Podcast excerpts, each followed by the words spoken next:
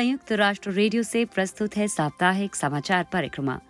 अभिवादन के साथ मैं हूँ शिवानी काला। 15 सितंबर 2023 के बुलेटिन की सुर्खियाँ। यूएन महासभा के 78वें सत्र के अवसर पर यूएन प्रमुख ने कहा, विश्व को ज़रूरत है कार्रवाई की। आपदा प्रभावित मोरक्को और लिबिया में मानवीय सहायता व समर्थन प्रयासों में तेज़ी। दुनिया भर में 33 करोड़ से ज़्यादा बच्चे हैं चरम निर्धनता में। श्रीलंका और म्यांमार में मानवाधिकार हनन मामलों की जाँच की मांग और वैश्विक चुनौतियों से निपटने में शांति अवधारणा का है विशिष्ट महत्व। भारतीय मिशन द्वारा आयोजित एक विशेष कार्यक्रम।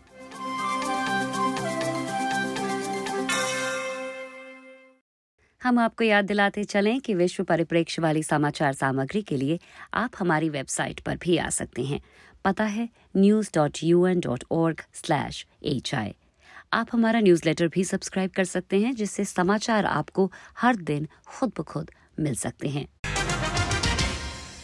अब समाचार विस्तार से।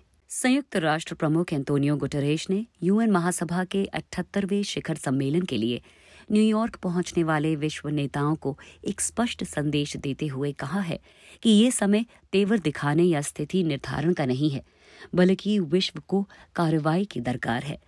यूएन महासचिव ने दुनिया के एक सौ तिरानवे सदस्य देशों की पंचायत को विश्व की मौजूदा स्थिति का आकलन करने के साथ साथ सामान्य भलाई के लिए कार्रवाई करने का एक अद्भुत क्षण करार दिया। एक रिपोर्ट के साथ हैं हिंदी न्यूज़ के प्रमुख महबूब खान। महासचिव एंटोनियो गुटेरेश ने यूएन मुख्यालय में प्रेस को अपना संबोधन, हाल के दिनों में मोरक्को व लीबिया में हज़ारों लोगों की मौत पर अपनी शोक संवेदना के साथ शुरू किया। महासचिव ने कहा कि संयुक्त राष्ट्र राहत प्रयासों में मदद करने के लिए अपने संसाधन सक्रिय कर रहा है। उन्होंने कहा कि ज़रूरतमंद लोगों तक आपात सहायता पहुँचाने में मदद करने के लिए साझीदारों के साथ मिलकर हर संभव कार्रवाई की जाएगी। यूएन प्रमुख एंटोनियो गुटेरेश ने विश्व नेताओं की तरफ़ इशारा करते हुए कहा, And my appeal to world leaders will be clear. This is not a time for indifference or indecision. This is a time to come together for महासचिव एंटोनियो गुटेरेश कह रहे थे कि विश्व नेताओं से मेरी स्पष्ट अपील होगी कि ये समय बेपरवाही दिखाने या अनिर्णय का नहीं है। ये समय ठोस और वास्तविक समाधानों के लिए एक साथ आने का है। ये समय एक बेहतर कल के लिए समझौता करने का है। महासचिव एंटोनियो गुटेरेश के शब्द। उन्होंने कहा कि संयुक्त राष्ट्र निर्धनता, असमानता एवं जलवायु आपात स्थिति जैसे जटिल संकटों से जूझ रहे विश्व में सहायता कार्रवाई करने में सबसे आगे है। यूएन महासचिव ने इस बीच संगठन के कामकाज पर बुधवार को जारी अपनी वार्षिक रिपोर्ट में इस बात पर प्रकाश डाला कि इस विश्व संगठन ने किस तरह जवाबी कार्रवाई तेज की है।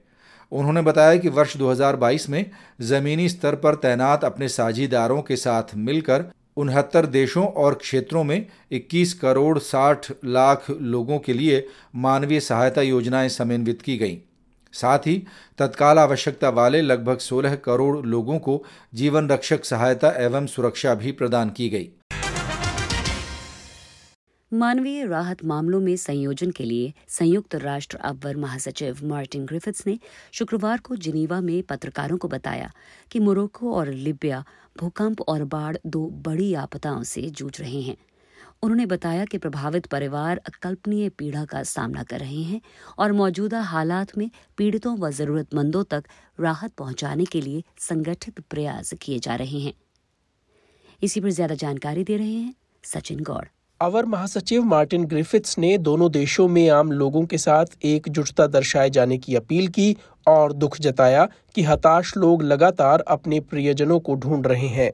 बताया गया है कि लिबिया में कुछ लोगों ने अपने परिवार के 50 से अधिक सदस्यों को खो दिया है। मार्टिन ग्रिफिथ्स ने पत्रकारों को बताया कि मोरक्को में पिछले शुक्रवार भूकंप आने के 24 घंटों के भीतर ही संयुक्त राष्ट्र ने जिनीवा से आपदा समीक्षा और समन्वय दल के 15 सदस्यों और अन्य अहम कर्मचारियों को रवाना कर दिया था। इसी टीम को अब मोरक्को सरकार की सहमति से लिबिया में तैनात किया जा रहा है। मोरक्को में भूकंप से तीन हज़ार से अधिक लोगों की मौत हुई, लेकिन मलबा हटाने का कार्य जारी है और हताहतों का आंकड़ा और बढ़ने की आशंका है। मार्टिन ग्रिफिथ्स ने लीबिया में आई बाढ़ और उससे हुई तबाही को भयावह, स्तब्धकारी और अकल्पनीय बताया। आशंका जताई गई है कि मूसलाधार बारिश और भीषण बाढ़ से मृतकों का आंकड़ा बढ़कर बीस हज़ार तक पहुँच सकता है। इस त्रासदी से अनेक शहर प्रभावित हुए हैं, मगर डेरना में सर्वाधिक तबाही हुई, जहाँ पहुँच पाना अब भी कठिन है। बाढ़ की चपेट में कुल नौ लाख लोग आए हैं, जबकि देश में पहले से ही तीन लाख लोगों को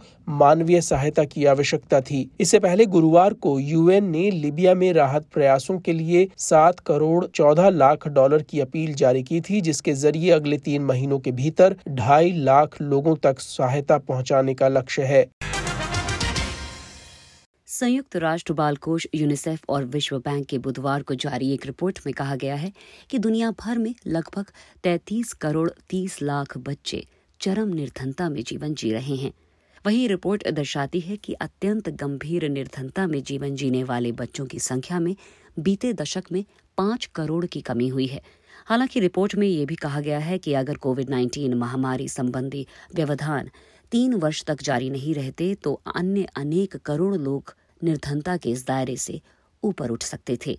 यूनिसेफ की कार्यकारी निदेशक कैथरीन रसेल का कहना है कि महामारी के साथ साथ टकरावों, जलवायु परिवर्तन और आर्थिक झटकों के प्रभावों ने बाल निर्धनता के उन्मूलन पर प्रगति को अवरुद्ध कर दिया है।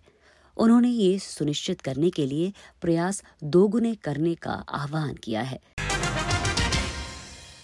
मानवाधिकार मामलों के लिए संयुक्त राष्ट्र उप प्रमुख नाडा अल नशीफ ने कहा है कि पिछले वर्ष श्रीलंका में बदलाव की मांग के साथ बड़े पैमाने पर विरोध प्रदर्शन हुए थे, लेकिन उसके बावजूद देश में राजनैतिक और लोकतांत्रिक सुधारों को जगह नहीं मिली है।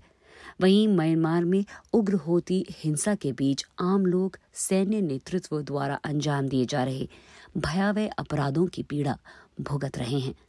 कुछ और जानकारी के साथ हैं, अंशु शर्मा। मानवाधिकार मामलों के लिए संयुक्त राष्ट्र उप प्रमुख नाडा अल नशीफ ने सोमवार को जिनेवा में परिषद को संबोधित करते हुए श्रीलंकाई सरकार से मानवाधिकार, हनन के मामलों की जाँच और अभियोजन कार्रवाई में तेज़ी लाने का आग्रह किया है।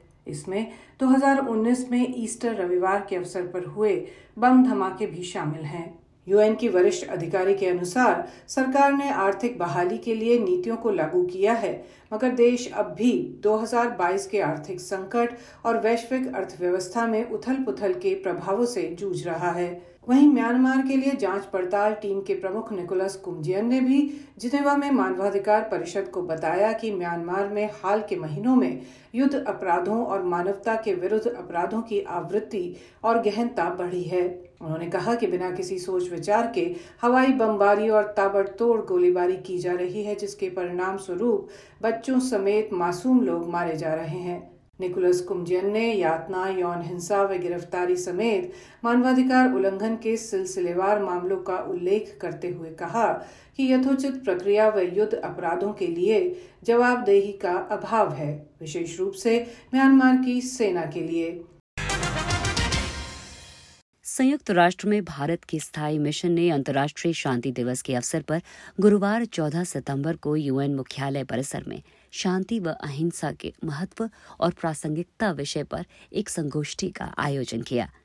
इस कार्यक्रम के ज़रिए शांति, सुरक्षा और सतत विकास के बीच संबंधों की समझ को बढ़ाने, वैश्विक सद्भाव और एकता के लिए व्यापक परिप्रेक्ष्य को बढ़ावा देने पर बल दिया गया। संयुक्त राष्ट्र वैश्विक सभ्यताओं के गठबंधन यूएनएओसी के उच्च प्रतिनिधि मिगेल एंगल मोराटिनोस ने इस अवसर पर शांति के महत्व पर ज़ोर देते हुए कहा कि शांति एक विश्वव्यापी दृष्टिकोण को उजागर करती है, जो कि व्यक्तिगत स्वार्थी उद्देश्यों के बजाय पूरे समुदाय के कल्याण को अधिक महत्व देता है। संयुक्त राष्ट्र में भारत की स्थायी प्रतिनिधि रुचिरा काम्बोज ने इस संगोष्ठी को संबोधित करते हुए कहा peace has always been a foundational cornerstone of India's rich cultural and philosophical heritage शांति हमेशा से भारत की समृद्ध सांस्कृतिक और दार्शनिक विरासत की आधारशिला रही है। महान शांति दूत और अहिंसा के समर्थक महात्मा गांधी की शिक्षाओं व सिद्धांतों ने टकरावों के हल निकालने के प्रति देश के दृष्टिकोण को गहराई से प्रभावित किया है। यूएन में भारत की स्थायी प्रतिनिधि रुचिरा काम्बोज के शब्द। भारत के एक आध्यात्मिक व योग गुरु श्री श्री रविशंकर ने भी इस संगोष्ठी में भाग लिया।